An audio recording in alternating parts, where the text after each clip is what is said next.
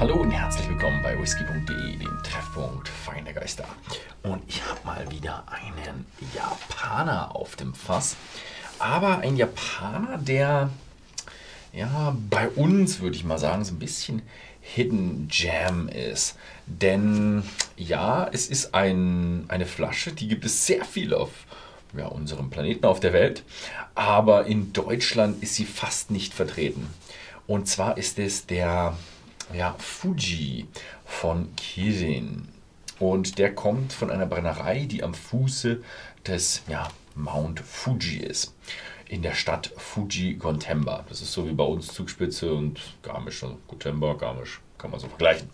Und ich war sogar in Gontemba und ich habe sogar die, äh, ja, die Brennerei Fuji Gontemba äh, besucht und durfte sogar durchlaufen, aber leider durfte ich nicht filmen. Also da haben wir ein paar Bilder auf unserer Webseite.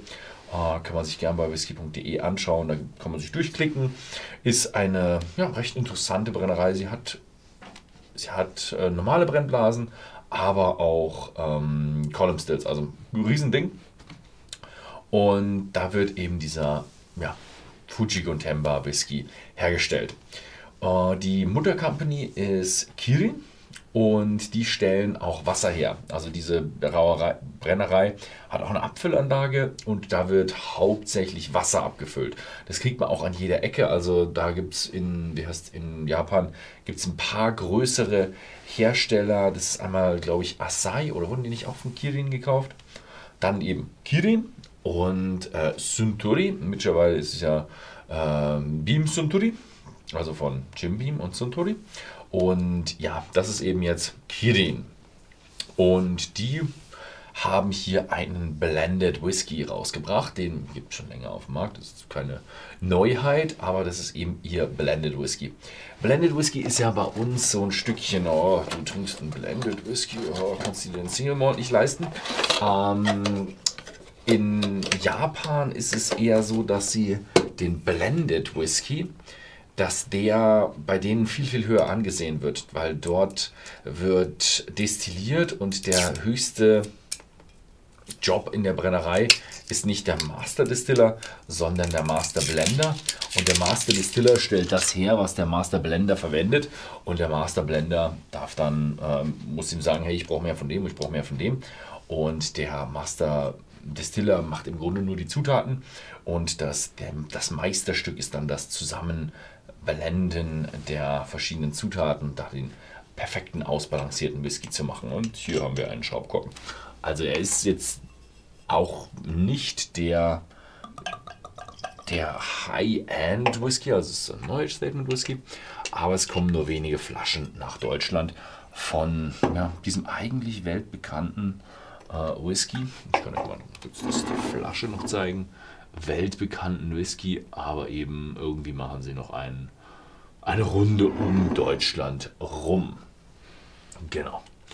Ähm, ja, nicht kühl gefiltert und soll man noch sagen? Ich habe gehört, dass er ja, eher, ja, hier hinten stand, stand drauf, pure and mellow. Pure ist ja eh so ein Wort, was man gar nicht verwenden kann, aber mellow ist dann eher so weich. Also ich erwarte eigentlich ein bisschen weicheren Whisky. Was auch noch interessant ist, äh, dieses Wasser, was hier verwendet wird, kommt natürlich vom Mount Fuji. Und der Mount Fuji, es gibt ja mehrere Mount Fuji. Und man sieht nur einen Mount Fuji, das ist wirklich ein Kegel. Und der Mount Fuji ist aber einmal ausgebrochen, hat dann eben so einen Kegel gemacht. Ich weiß nicht, vielleicht waren es auch mehrere Male. Und also er hat einen Kegel und dann hat, ist er nochmal ausgebrochen und hat nochmal so einen Kegel gemacht. Aber die erste Schicht hat sich irgendwie Ahnung, versiegelt oder ist ein bisschen dichter. Und äh, das heißt, das Wasser, das, der Regen, der am Mount Fuji äh, rund, also auf dem Mount Fuji trifft, der versickert dort und läuft am Hang des kleinen, glaube ich, nennen sie, oder alten Mount Fuji runter. Und das braucht 100 Jahre, bis der durch den Stein durchkommt. Also, ne? kennt man die ganzen Geschichten von was Evian und Adelholzner, ein langer Stein oder lange Zeit durch den Stein oder was auch immer, filtert das Ganze, dann hast du wahnsinnig tolles Wasser und daraus wird dann eben hier unser Fujigo Temba Whisky hergestellt. Also da tolle Geschichte, tolle, tolle Geschichte, aber sehr, sehr altes Wasser, was hier verwendet wird. Nicht, dass anderes, Wasser nicht auch alt wäre. Mhm. Okay, was habe ich hier im Glas? Schokolade. Also das ist Wahnsinn. Man hat hier schöne schokoladige Eindrücke. Wahnsinn. Mm. Klasse. Ist richtig schön süß und rund. So Schokolade, Vanille, Karamell. Hm, sehr cremig vom Geruch her. So riecht, als wäre es was cremiges, so cremige Schokolade und Karamell, solche Geschichten. Hm. Hm. Hm. Hm. Startet sehr mild und auf einmal baut er sich ein bisschen auf. Also hm. jetzt, wo ich ihn runtergeschluckt habe, unterschreibe ich mild auf jeden Fall nicht mehr. Jetzt habe ich ein bisschen mehr Würze und Kraft und Intensität. Gleich im Mund drin, erstmal so, oh, okay, hier Tennessee Whiskey oder was. Ähm, nee, ist richtig schön mild und, und lecker. Was mh, hm, viele Leute auch nicht wissen ist, die Partnerdistillerie von ähm, Fuji Contempo, von Kirin, ist Four Roses. Also die arbeiten sehr viel mit Four Roses zusammen. Four Roses hat sehr, sehr viel Ahnung von Hefe und Mashbills. Gut, ich gehe davon aus, dass das hier ein, na, man weiß es nicht, vielleicht ist es im Blended Whisky, kann man noch andere Sachen reinmachen. Ich hätte jetzt erwartet, dass es nur Gerste ist, aber also da werden auch Fässer getauscht und sehr, sehr interessante Geschichte. Also die bekommen ihre Fässer sicher, ziemlich, also viel First Fill werden sie haben. Aber ja, sie sagen wenig über ihren Blending-Prozess. Mhm. Also schöne Geschichte. Mhm.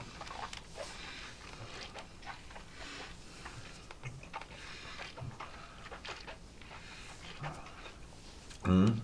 Mhm relativ intensiv. Wenn man jetzt mal runtergeschluckt hat, hat man schon intensiv, man schmeckt es Bourbonfass, hat aber noch ein bisschen so ein, ja, Milchschokolade-Geschichte, schön weicher. Man merkt aber auch so ein bisschen, okay, das ist nicht nur Single Malt, da haben sie verschiedene Themen aus den Column Stills auch mit drin. Ich durfte den Rohbrand und auch die verschiedenen Lagerung der verschiedenen Zutaten durfte ich damals probieren.